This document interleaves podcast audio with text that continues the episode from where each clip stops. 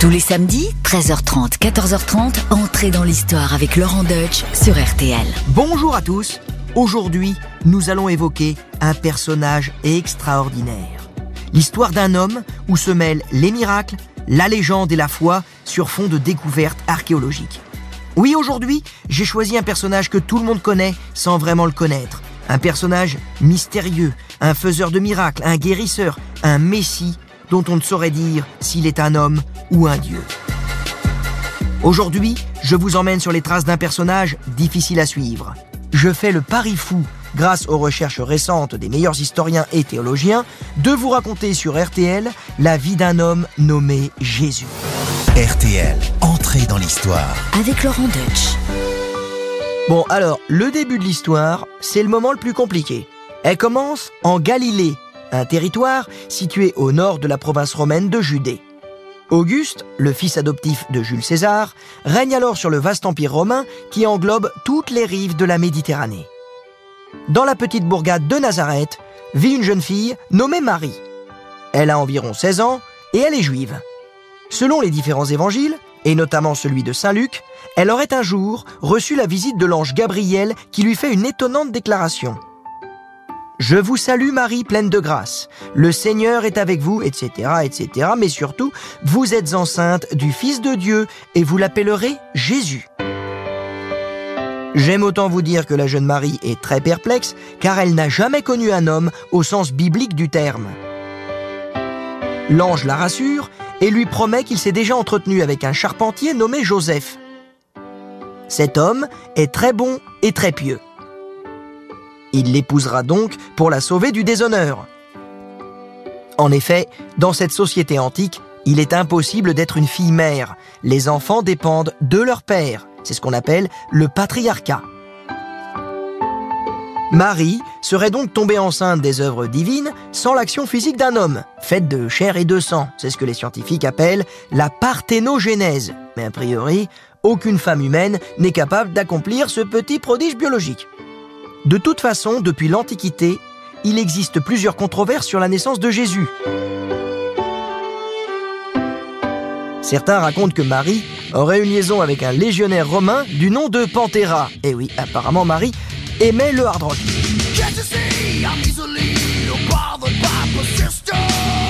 Évidemment, je respecte tous ceux qui pensent que Panthéra a été inventé par les ennemis du Christ. Mais les historiens ont découvert au bord du Rhin à la fin du 19e siècle une pierre tombale sur laquelle était gravée l'inscription suivante Tiberius Julius Abdes Pantera, originaire de Sidon, mort à 62 ans, soldat ayant 40 ans de service, membre de la première cohorte d'archers, repose ici. Pour être plus clair, ce Pantera est un soldat romain contemporain de Marie et originaire de Sidon en Galilée, L'historien John Tabor, dans sa biographie de Marie, a même démontré qu'ils étaient quasiment voisins au moment où Marie serait tombée enceinte. Les historiens ont donc établi que la cohorte de Panthéra a séjourné en Orient avant de passer en Europe à partir de moins 6 avant Jésus-Christ. Ce Julius Panthéra, dont on a retrouvé la tombe, pourrait donc bien être le père de Jésus. En effet, Jésus n'est pas né en l'an zéro. Ça, c'est une création tardive du calendrier. Il est né avant la mort d'Hérode le Grand, qui elle a eu lieu en moins 4 avant Jésus-Christ. Et Jésus serait né un soir où brillait dans le ciel la fameuse étoile qui aurait guidé les rois mages. Et selon les astronomes, un phénomène rarissime a été observé dans le ciel de Judée en moins 7 avant Jésus-Christ. L'alignement de Jupiter et de Saturne s'est produit trois fois cette année-là. C'est ce que l'on appelle la triple conjonction, qui a donné l'impression d'une énorme étoile inconnue scintillant dans le ciel. On a désormais l'année de naissance. Jésus serait né en moins 7 avant Jésus, donc avant lui-même. C'est un petit peu compliqué. Hein. Bon, écoutez, il faut faire des efforts aussi. Allez, c'est Noël, on est positif. En revanche, il est impossible de trouver le jour. Là, on a beau faire des efforts, non, c'est pas possible. Le 25 décembre a été choisi pour prendre la place dans le calendrier païen des Saturnales et de la fête du soleil invaincu, annonçant le retour de la lumière sur le monde, en gros le nouveau solstice. Enfin, quant au lieu de naissance, est-ce que Jésus est né à Nazareth ou à Bethléem? Là encore, c'est difficile à dire. Joseph et Marie se sont peut-être rendus à Bethléem pour un recensement organisé par les Romains, mais rien n'est moins sûr. Selon l'historien Daniel Marguerat, il semblerait que Jésus ait pu être considéré par les habitants de son village comme un mamzer, c'est-à-dire un bâtard, un enfant né hors mariage. À l'époque, ça, c'est une véritable souillure sociale. Ça expliquerait peut-être pourquoi Joseph a tenu à quitter le village pour l'accouchement de Marie. Et ça expliquerait peut-être aussi pourquoi Jésus, lui-même marginalisé socialement, aurait eu un attrait particulier pour tous les marginaux, les malades, les femmes, les collaborateurs des Romains. Et cela expliquerait enfin pourquoi il ne se serait jamais marié. Les mamzères n'en ont pas le droit. Il semblerait aussi que Jésus ait eu quatre frères et deux sœurs. On ignore si ceux-ci sont les enfants de Marie ou ceux de Joseph, nés d'un premier lit. Et bien que le père de Jésus devant les hommes, Joseph, charpentier, le jeune garçon reçoit une éducation assez soignée. Il parle l'araméen. Il appellera publiquement Dieu Abba, ce qui veut dire papa en araméen. Il lit aussi l'hébreu, car il connaît parfaitement les écritures, et il a peut-être des connaissances en grec, l'équivalent de l'anglais à l'époque, tu vois, dans l'Empire romain. Dans certains textes tardifs, il est décrit comme un enfant difficile. Charismatique, mais indocile. Son tempérament à la fois colérique et plein d'empathie serait déjà en germe. Mais en réalité, les historiens et les théologiens admettent ne presque rien savoir de sa jeunesse. Quant à sa vie d'adulte, elle ne nous est connue qu'après ses 30 ans, au moment où il commence son ministère. Jésus a environ 35 ans. Il a quitté Nazareth et voyage seul depuis un certain temps. On sait aujourd'hui que Jésus n'était pas un grand blond aux yeux bleus, comme dans l'imagerie religieuse du 19e siècle. Il ressemblait plus vraisemblablement à un homme du Proche-Orient de type sémite, certainement brun et à la peau bronzée par le soleil. Arrivé sur les bords du Jourdain, en l'an 28 après lui-même, Jésus tombe sur une foule compacte massée sur la rive du fleuve. Ces gens attendent de se faire baptiser par un certain Jean, un ascète qui vit en se nourrissant de miel sauvage ou de sauterelles grillées et qui est vêtu d'une tunique en poil de chameau. Jean le Baptiste appartient à un nouveau mouvement religieux. Il baptise ou purifie des gens avec de l'eau en attendant la venue d'un Messie et d'un monde nouveau. Vous l'avez compris, Jean est un marginal considéré comme un homme ayant une grande influence sur les foules dans la région. On pense d'ailleurs, mais ça c'est pas sûr, que Jean aurait pu faire partie pendant un certain temps d'une petite secte basée sur les rives de la mer Morte, les Esséniens. Et quand Jésus se présente devant lui pour être baptisé, oui, ça devait être sympa comme truc, Jean s'arrête. Les deux hommes se sont reconnus. Jean sait qu'il est face à celui qui l'attendait. Il baptise alors Jésus et l'Esprit descend sur lui sous la forme d'une colombe. C'est certainement après cet événement que Jésus se retire 40 jours dans le désert. Bon alors ça, à l'époque, hein, c'est une pratique d'ermite assez courante. On se retire du monde pour fuir ces tentations qui corrompent l'âme et le corps. Mais on va pas dans un hôtel 5 étoiles à l'époque. Non, non, non, non. On se retire euh, sans nourriture, avec très peu d'eau. L'organisme est mis à rude épreuve. Hein. Et donc, du coup, avoir des hallucinations dans ces conditions, eh ben c'est normal sur le plan physiologique. Mais on considère ça à l'époque comme des tentations démoniaques qu'il faut absolument chasser et combattre. Jésus va résister. Il résiste aux tentations du démon et sort du désert plus charismatique que jamais. Tu vois le mec hyper bronzé quoi, mon légionnaire d'Edith Piaf. Après cette épreuve, Jean et Jésus passent un moment ensemble. Jean c'est un peu le mentor de Jésus. Mais au bout d'un moment, le Nazaréen décide de reprendre la route. Il veut vivre au milieu du peuple et prêcher la parole d'amour de son Dieu qui est aussi son Père. Et ça, c'est révolutionnaire. Jésus est juif. Il a grandi dans une culture où Dieu est un personnage distant que l'on doit craindre et révérer. Or, le Dieu de Jésus aime les hommes et compatit à leurs souffrances. En outre, il promet un paradis, un ailleurs heureux pour les démunis. Il propose ainsi aux personnes qui écoutent ses prêches et ses sermons un horizon eschatologique, absent de la majorité des croyances païennes. l'eschatologie, ça n'a rien à voir avec ce que vous pensez. L'eschatologie, c'est un discours sur la fin des temps, la fin du monde. C'est ça qui est nouveau par rapport à la majorité des croyances païennes. Et c'est à ce moment-là que Jésus aurait réuni un groupe de douze apôtres.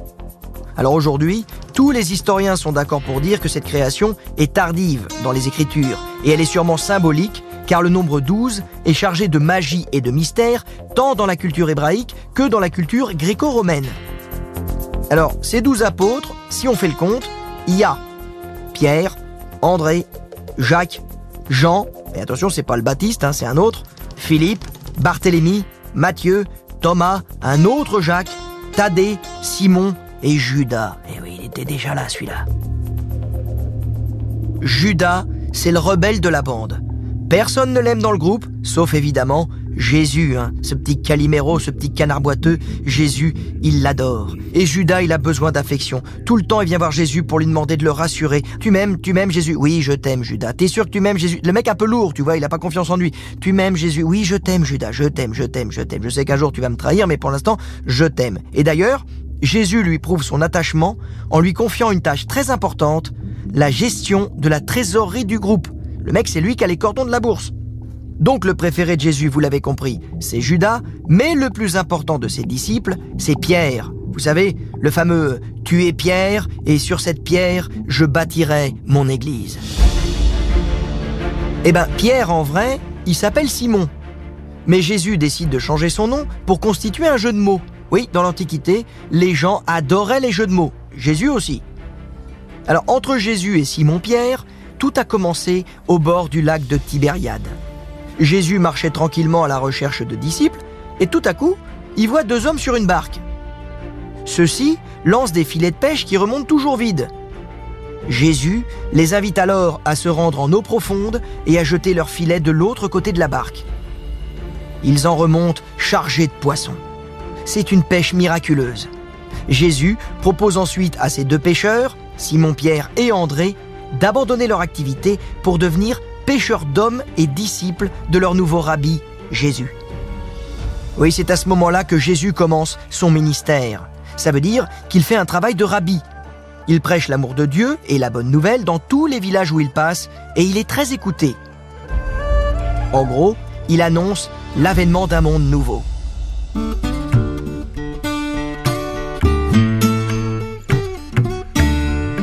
Son groupe ne se limite plus aux douze qui forment le premier cercle il y a en réalité beaucoup de gens qui le suivent, y compris des femmes.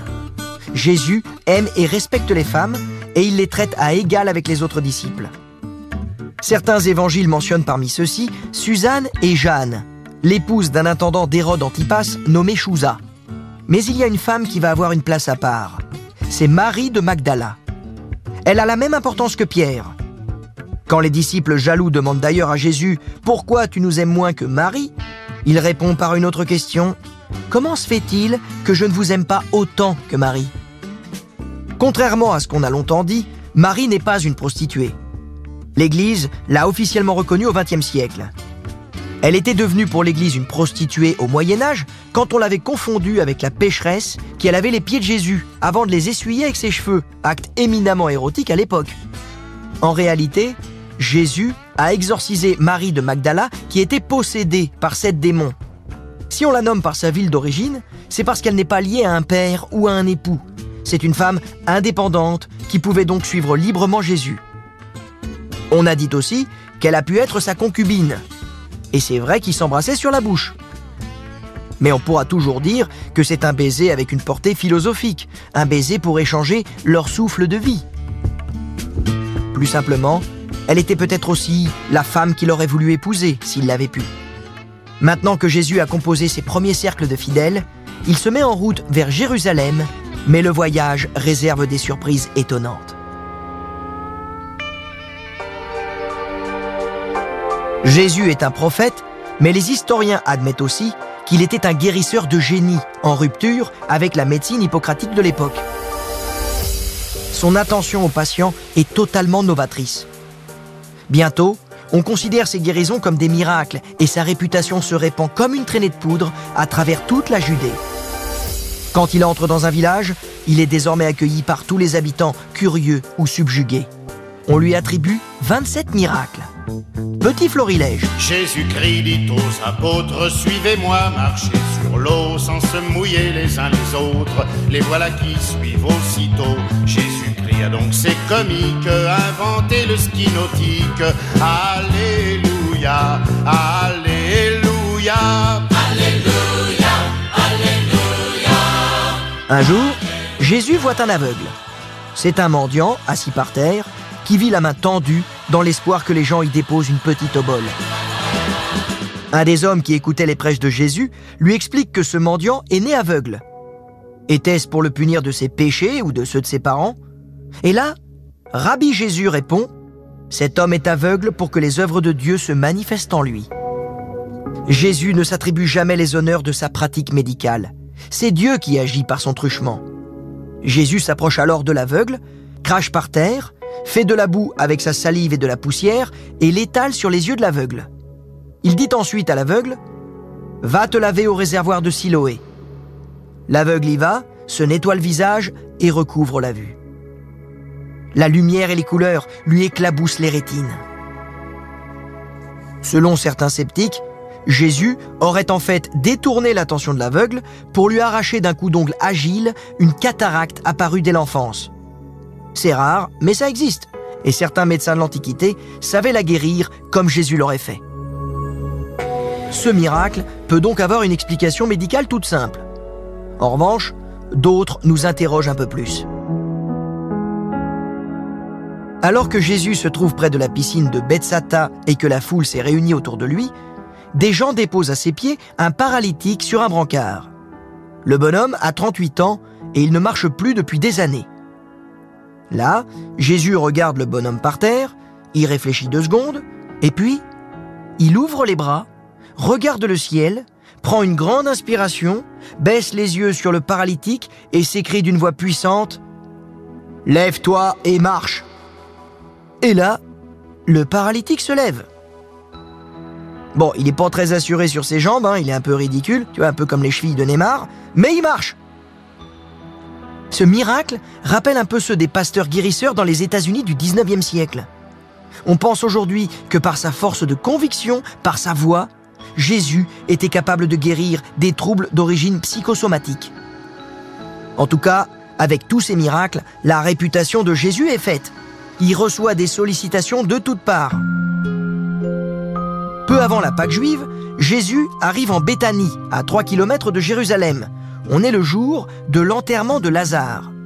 Sa sœur, Marthe, est très triste car elle espérait depuis plusieurs jours que Jésus sauve son frère, mais celui-ci ne s'est pas dépêché pour venir au chevet du moribond.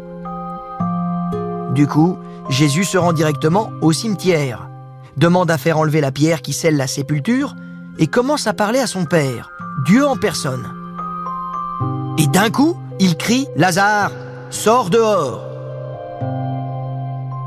et là, sous les yeux ébahis des habitants de Béthanie, Lazare, décédé quatre jours auparavant, se lève tout empêtré dans son linceul et sort de son tombeau. Jésus ajoute calmement à l'attention des témoins Déliez-le et laissez-le aller, comme si ce miracle était banal à ses yeux. Oui, alors là, euh, j'avoue, hein, euh, mais les médecins aussi, je suis pas tout seul, on avoue, on n'a pas d'explication médicale pour ce miracle, par peut-être une forme de coma, mais finalement, ce n'est pas le plus important. Jésus est désormais une sommité locale adulée. Lorsqu'il rentre dans Jérusalem, c'est une foule compacte qui se presse autour de lui et qui lui réclame des miracles.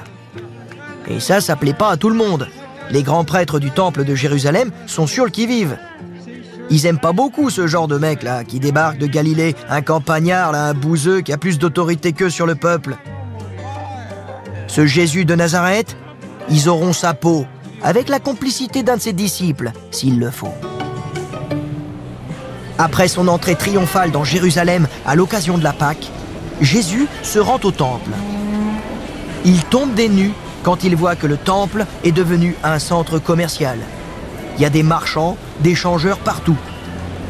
Oui, les prêtres avaient autorisé les commerces au sein de la première cour du temple, un espace ainsi ouvert aux païens, C'est ce qui leur permettait d'ailleurs de se prendre une petite commission au passage. On n'arrête pas le profit. Jésus entre alors dans la plus grande rage de sa vie. Il se met à renverser toutes les tables des marchands et à les chasser à coups de pied. Dans un temple, on prie, on n'achète pas les dernières sandales à la mode. Après ce coup d'éclat, Jésus sait qu'il a désormais beaucoup d'ennemis. C'est donc le moment pour lui d'organiser son dernier repas chez un de ses sympathisants. L'ambiance est lourde. Jésus ne respecte pas le menu typique de la Pâque, avec les herbes amères et le pain azime. Il propose seulement à son premier cercle de disciples du pain et du vin, auquel il donne une portée symbolique avec les mots ⁇ Ceci est mon corps, ceci est mon sang ⁇ Ce dernier repas, la scène, ressemble à un adieu. Il annonce qu'un traître est à sa table. Il annonce aussi que ses disciples fuiront bientôt et que Pierre, le fidèle Pierre, le reniera. Après le dîner, Jésus se retire dans une oliveraie. Il embrasse Judas sur la bouche, signe de respect entre le rabbi et son disciple, juste avant d'être arrêté par un groupe armé envoyé par un juge avec la complicité de Judas. Là, la tragédie commence. Quelques heures plus tôt, Judas a vendu Jésus au grand prêtre pour 30 pièces d'argent. Jésus, mené au Sanhédrin, l'équivalent du juge de l'époque, subit une parodie de procès. Cette assemblée juive, à laquelle pourtant il ne restait à l'époque romaine qu'un pouvoir symbolique, veut trouver un moyen légal de se débarrasser du Nazaréen. Le grand prêtre lui demande alors s'il est le Messie et le Fils de Dieu. Jésus répond par l'affirmative. Aussitôt, il est accusé de blasphème par le Sanhédrin. Mais cette noble institution, cette assemblée juive de juges, ne peut pas condamner à mort le blasphémateur. Il est donc emmené chez Ponce Pilate, le gouverneur romain, pour trouble à l'ordre public lié à une prétention messianique. Pendant l'audience devant le gouverneur, Jésus se tait et ne cherche pas à sauver sa peau. Ponce Pilate condamne alors Jésus à mort. Parce que comme tous les Romains, il n'a qu'une obsession, l'ordre. Donc, euh, contrairement à ce qu'on a pu croire, Ponce Pilate, il s'en lave pas les mains. Non, non, non, non, il le condamne à mort, sans état d'âme, parce que Jésus était un fauteur de troubles. Il devait disparaître, c'était nécessaire pour la sécurité et pour la paix romaine. Car en se disant fils de Dieu et roi des Juifs, Jésus avait commis un acte de sédition contre le pouvoir romain en place. Il est donc condamné, condamné à la flagellation et à la crucifixion, des peines humiliantes réservées chez les Romains aux esclaves et aux étrangers. Le supplice va commencer. D'abord, Jésus est jeté à terre en place publique sous les regards des voyeurs avides de sang. Il est d'abord flagellé. Les lanières des fouets romains sont parsemées d'esquilles d'os tranchantes qui déchirent la peau et qui se terminent par une boule en métal pour l'alourdir. Quand un fouet claque dans l'air, c'est qu'il dépasse la vitesse du son. Ça donne une idée de la puissance destructrice de l'impact. Jésus a le dos lacéré, mais le supplice s'arrête très vite, parce que Ponce Pilate trouve que ce petit juif n'a pas l'air bien solide, et il doit encore porter sa croix jusque sur le mont Golgotha. La distance à parcourir est courte, mais Jésus est à bout de force. Et oui, pour que le supplice impressionne les gens, faut que ça dure un peu. En plus, les Romains, ils ont le sens de la mise en scène, mais aussi le goût de l'humiliation des condamnés. Alors, ils vont ceindre le front de l'auto-proclamé roi des Juifs d'une couronne d'épines qui lui plante littéralement dans le crâne. Sur le chemin de croix qui conduit Jésus vers le Golgotha, Simon de Cyrénaïque, une force de la nature, prend Jésus en pitié et l'aide à porter sa croix. Des femmes juives lui proposent du vin mêlé de myrrhe, un narcotique pour atténuer la douleur, mais Jésus refuse il a promis de souffrir sur la croix pour les hommes. Arrivé au sommet du Golgotha, on passe des cordes autour des bras de Jésus pour bien le tenir sur la croix. Ensuite, on hisse la croix à la verticale, on lui joint les pieds et on les fixe ensemble à l'aide d'un gros clou. Voilà, Jésus est crucifié sous le regard de la foule curieuse. Généralement, l'agonie est très longue. Mais Jésus meurt vite, après avoir prononcé cette phrase en araméen mon Dieu, mon Dieu, pourquoi m'as-tu abandonné? Jésus est mort. Pour en être bien sûr, le bourreau lui enfonce alors sa lance dans le flanc gauche pour percer son cœur. Le soleil est sur le point de se coucher. L'heure de célébrer la Pâque se rapproche. Le peuple présent à la crucifixion redescend du Golgotha pensant que tout est terminé alors que l'histoire de Jésus ne fait que commencer. L'initiative d'inhumer Jésus vient d'un riche juif nommé Joseph d'Arimathie. Le corps de Jésus est descendu de la croix et on le dépose ensuite sur une pierre qui se trouve aujourd'hui dans l'église du Saint-Sépulcre construite sur le mont Golgotha. On l'enroule dans un linceul et on le place dans une sépulture toute proche, fermée par une très lourde pierre. Alors, des études archéologiques récentes semblent prouver que la tombe située dans le Saint-Sépulcre actuel à Jérusalem n'a jamais servi. En revanche, en 1980, une sépulture collective a été découverte au sud-est de Jérusalem, dans un quartier nommé Talpiot Est. Une fouille d'urgence a permis de mettre à jour une salle avec dix ossuaires. Sur certains d'entre eux, on peut lire ces noms. Jésus, fils de Joseph, Maria, Joseph, Judas, fils de Jésus, Matthieu. Il est aussi question d'une femme au nom grec, Mara pour Marie. La tombe date bien du 1er siècle après Jésus-Christ, et beaucoup pensent donc que l'on aurait découvert enfin la tombe familiale de Jésus de Nazareth. Sacrée découverte, mais les historiens et les archéologues restent prudents. D'une part, ces noms sont très courants dans la Judée antique. D'autre part, pourquoi la famille de Jésus, originaire de Galilée, aurait-elle été enterrée à Jérusalem suivant les mœurs funéraires de cette ville? En 2002, un autre ossuaire a été découvert par un archéologue français. Sur l'ossuaire de Sylvane, un quartier de Jérusalem-Est daté du 1er siècle de notre ère, on peut lire Jacques, fils de Joseph, frère de Jésus. La présence du nom du frère sur l'épitaphe est inhabituelle. Cela suppose que ce Jésus a été un homme très important et qu'il serait peut-être le Jésus fondateur du futur christianisme. Mais cependant, là encore, les historiens se querellent. L'ossuaire a longtemps été aux mains d'antiquaires avant d'arriver entre celles de l'archéologue français. L'épitaphe aurait donc pu être rallongée bien après la mort de ce Jacques et la mention du frère Jésus pourrait être donc euh, tardive.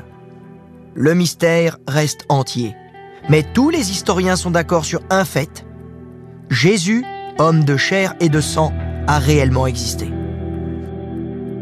L'analyse du Saint-Suaire de Turin, célèbre pour avoir conservé l'empreinte en négatif d'un homme mort crucifié passant pour être Jésus, a encore épaissi le mystère. En 1988, trois laboratoires différents se sont vus confier des fragments du suaire pour en faire une datation au carbone 14, afin de savoir s'il s'agit bien d'une sainte relique ou d'un faux datant du Moyen Âge. Les laboratoires datent leur échantillon respectif de 1260 et de 1390. Ces dates sont compatibles avec l'idée selon laquelle des faussaires auraient fabriqué un linceul du Christ destiné au marché des reliques.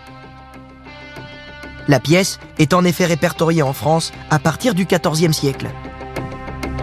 Mais la controverse ne cesse pas là pour autant. Comment les faussaires ont-ils pu créer l'image en négatif aussi nette d'un homme crucifié?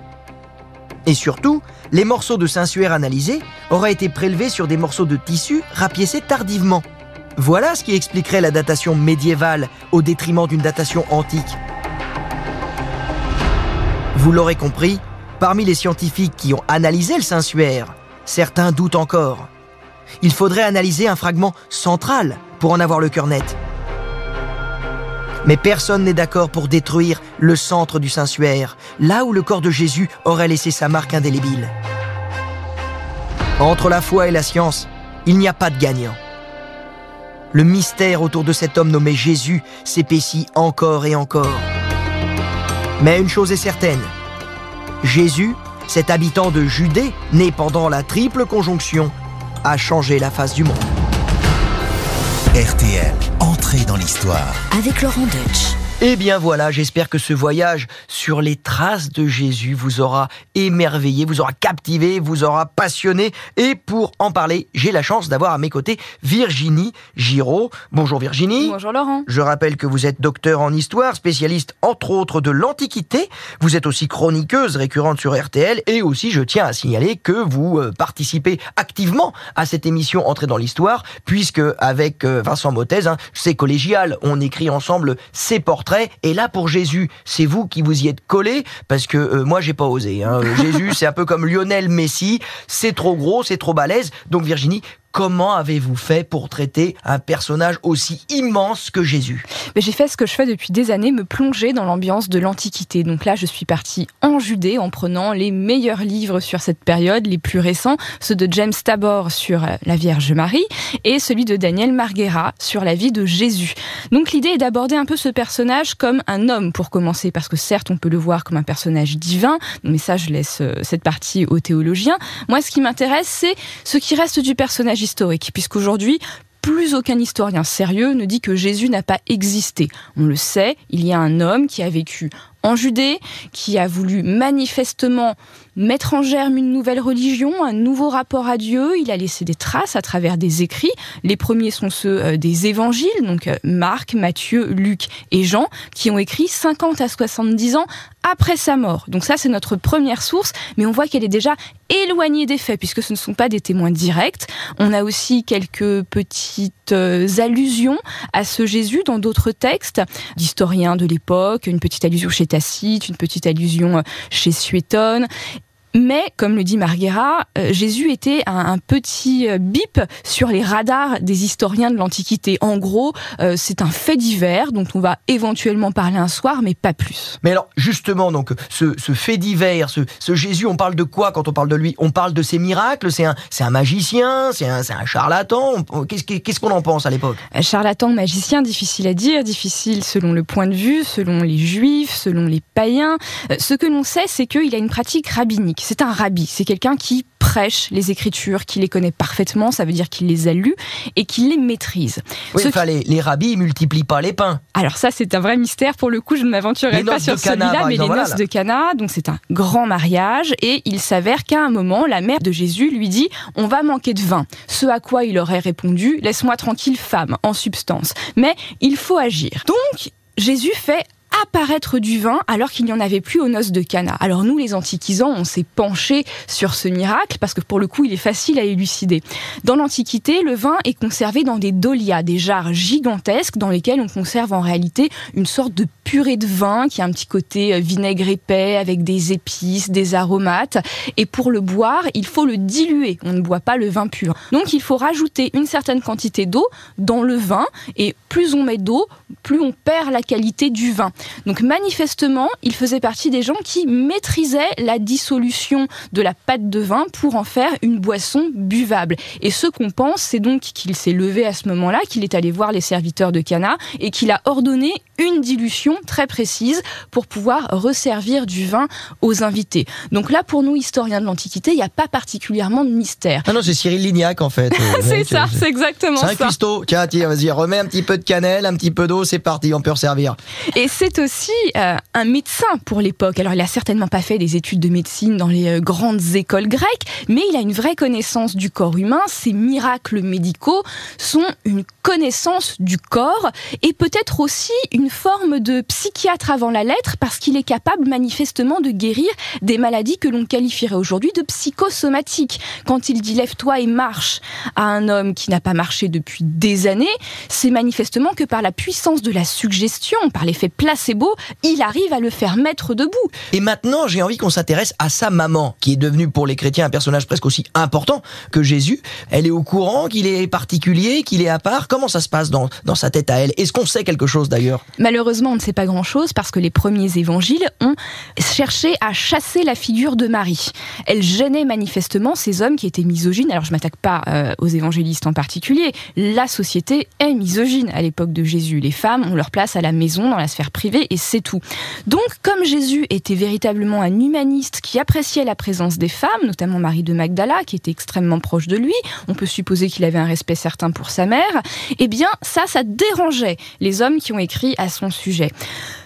Donc la figure de Marie est vraiment rétrécie. Euh, ce qu'on sait, c'est qu'elle est présente au moment des noces de Cana. Il n'a pas l'air d'être particulièrement sympathique avec elle. À un moment, il prêche dans une maison, dans un autre épisode des Évangiles, on lui dit ta mère et tes frères sont à la porte de la maison, et il aurait répondu ma mère et mes frères, ce sont les croyants. Donc il semble pas avoir une relation euh, très affective avec sa mère. Du coup, on peut peut-être comprendre alors les évangélistes. Elle n'a pas cette dimension particulière. Elle n'a pas la dimension qu'on lui accorde aujourd'hui euh, dans l'Église. Donc le grand bip euh, de l'histoire à l'époque, c'est Jésus, c'est pas Marie. Donc euh, elle n'a pas droit de citer parce que finalement, elle n'était qu'une mère, même si les mères c'est super important. J'embrasse ma maman très très fort pour les fêtes. Mais bon, finalement, euh, elle n'avait pas un rôle sacré. Le rôle qu'on lui a donné dès le deuxième siècle après Jésus-Christ, après son fils, c'est le rôle de la mère qui fait un enfant toute seule. Il faut se remettre encore une fois dans l'esprit de l'Antiquité. Le sexe, pour les Juifs comme pour les Romains, parce que la Judée est une province romaine, le sexe est une souillure. Donc pour que Jésus soit exceptionnel, il faut qu'il ait une naissance incroyable. Et on va donc fabriquer dès le deuxième siècle ce mythe de la femme toujours pure, qui, ne se, qui certes elle est mariée à Joseph, mais qui n'aurait même pas eu d'enfant avec lui, alors qu'a priori il y a d'autres enfants dans la fratrie. Euh, une femme qui reste toujours vierge, qui est fécondée par le Saint-Esprit. Euh, elle-même aurait été engendrée de manière assez divine, puisque Anne, sa mère, n'arrivait pas à avoir d'enfant, et c'est encore une fois une visite divine qui lui annonce l'arrivée de Marie. Donc on crée une filiation très pure, sans sexe, euh, donc lavée de toute souillure humaine.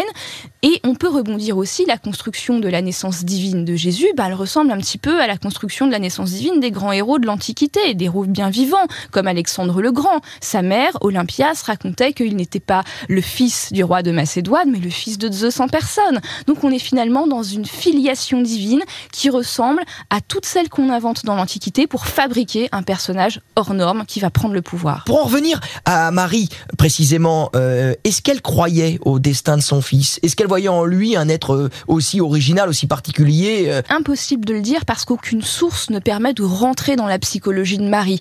Aucun texte ne permet de donner son point de vue sur l'histoire. On peut supposer que comme toute bonne mère, elle voulait que son fils réussisse. Dans l'Antiquité, les mères mettent la pression sur leur fils. Je confirme. Et pas que dans l'Antiquité. Bonjour Madame Dutch.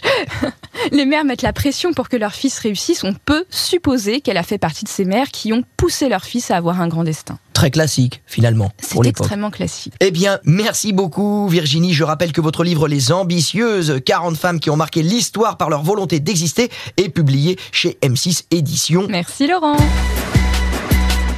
Et voilà, entrer dans l'histoire, c'est fini pour aujourd'hui. Si vous n'avez pas encore écouté les épisodes précédents, sachez qu'ils sont tous disponibles à la réécoute. N'hésitez pas à vous y abonner. À bientôt.